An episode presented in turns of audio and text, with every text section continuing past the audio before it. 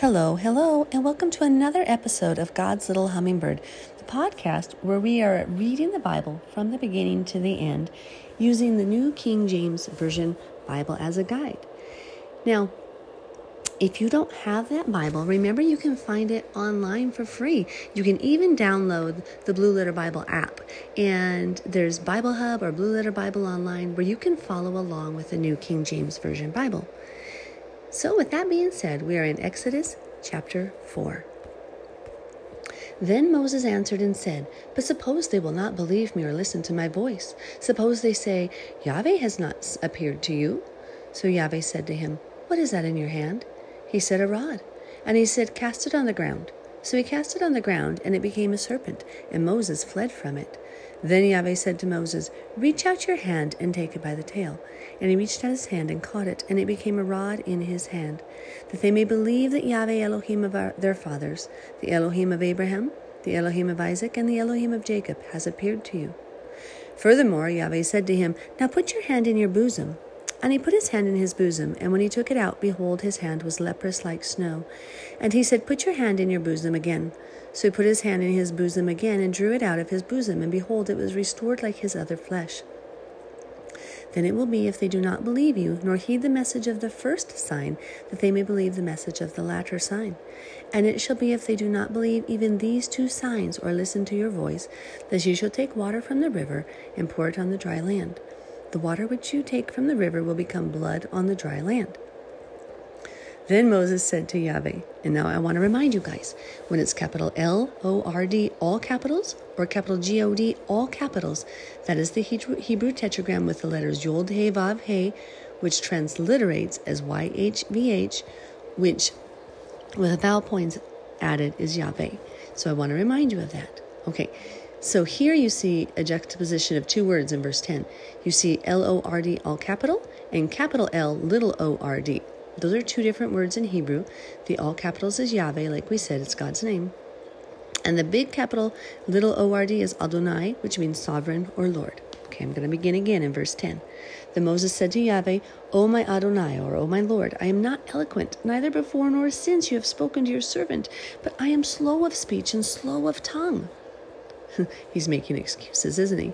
So Yahweh said to him, who has made man's mouth, or who makes the mute, the deaf, the seen, or the blind? Have not I, Yahweh? Now therefore go, and I will be with your mouth, and teach you what you shall say. But he, or Moses, said, O my Lord, O Adonai, please send by the hand of whoever else you may send. So Moses basically is telling God he doesn't want to do this. Verse 14 So the anger of Yahweh was kindled against Moses. And he said, is not is not Aaron the Levite your brother? I know that he can speak well, and look, he is also coming out to meet you. When he sees you, he will be glad in his heart. Now you shall speak to him and put the words in his mouth, and I will be with your mouth and with his mouth, and I will teach you what you shall do. So he shall be your spokesman to the people, and he himself shall be as a mouth for you, and you shall be to him as Elohim. Now remember again, God, with a capital G, little o, little d, is the word Elohim. It's the plural word for God in Hebrew.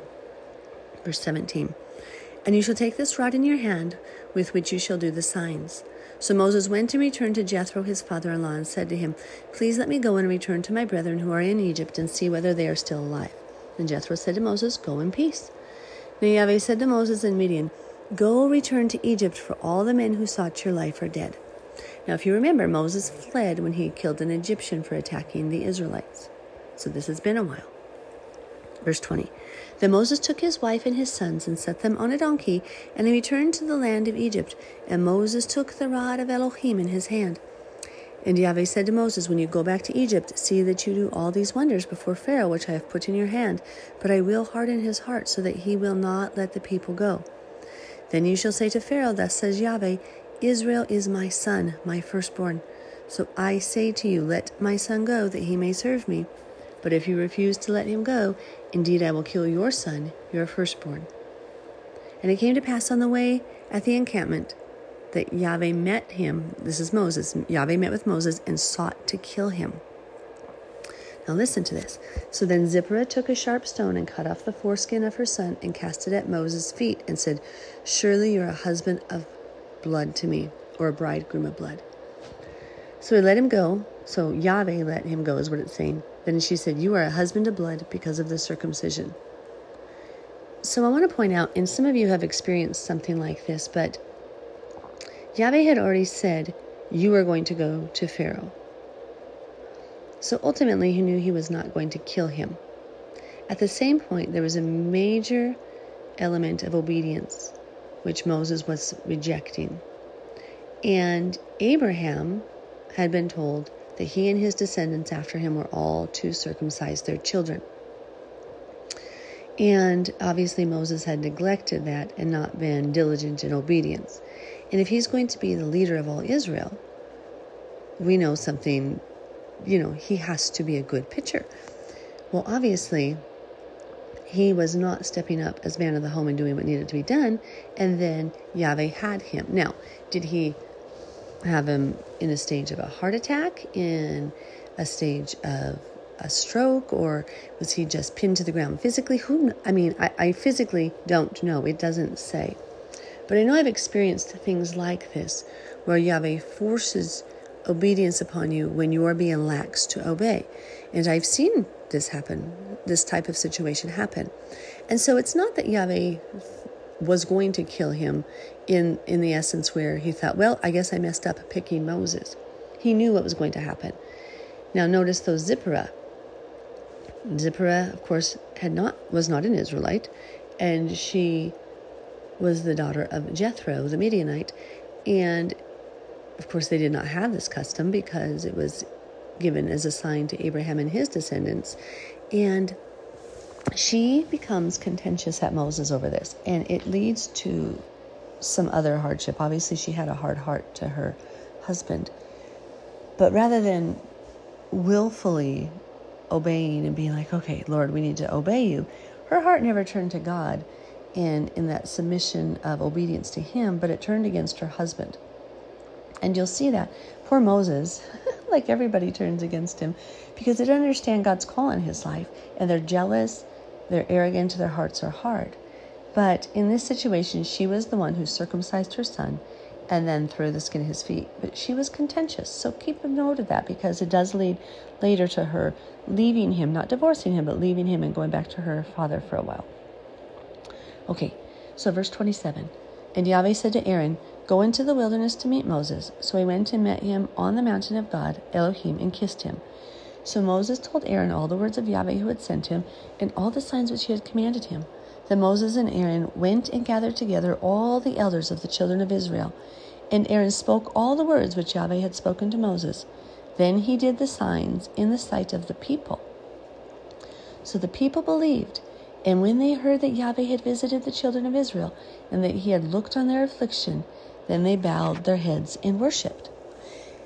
Now, you're going to notice something very interesting with this because the children of Israel had hope when they first heard. And I want you to remember this with your own life.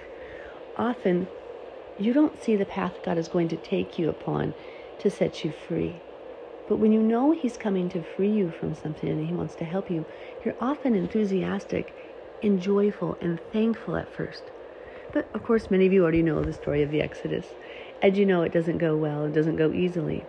And many lose heart, get discouraged, become embittered and broiled with different lusts of their heart along the way, and despondent and despairing. But I just want to encourage you no battle is easy. And when you free someone, when God is freeing you, it's going to take work. It's going to take time. And there's a series of pathways he has to take you upon in order to free you from the network that Satan has you entangled in. So don't give up.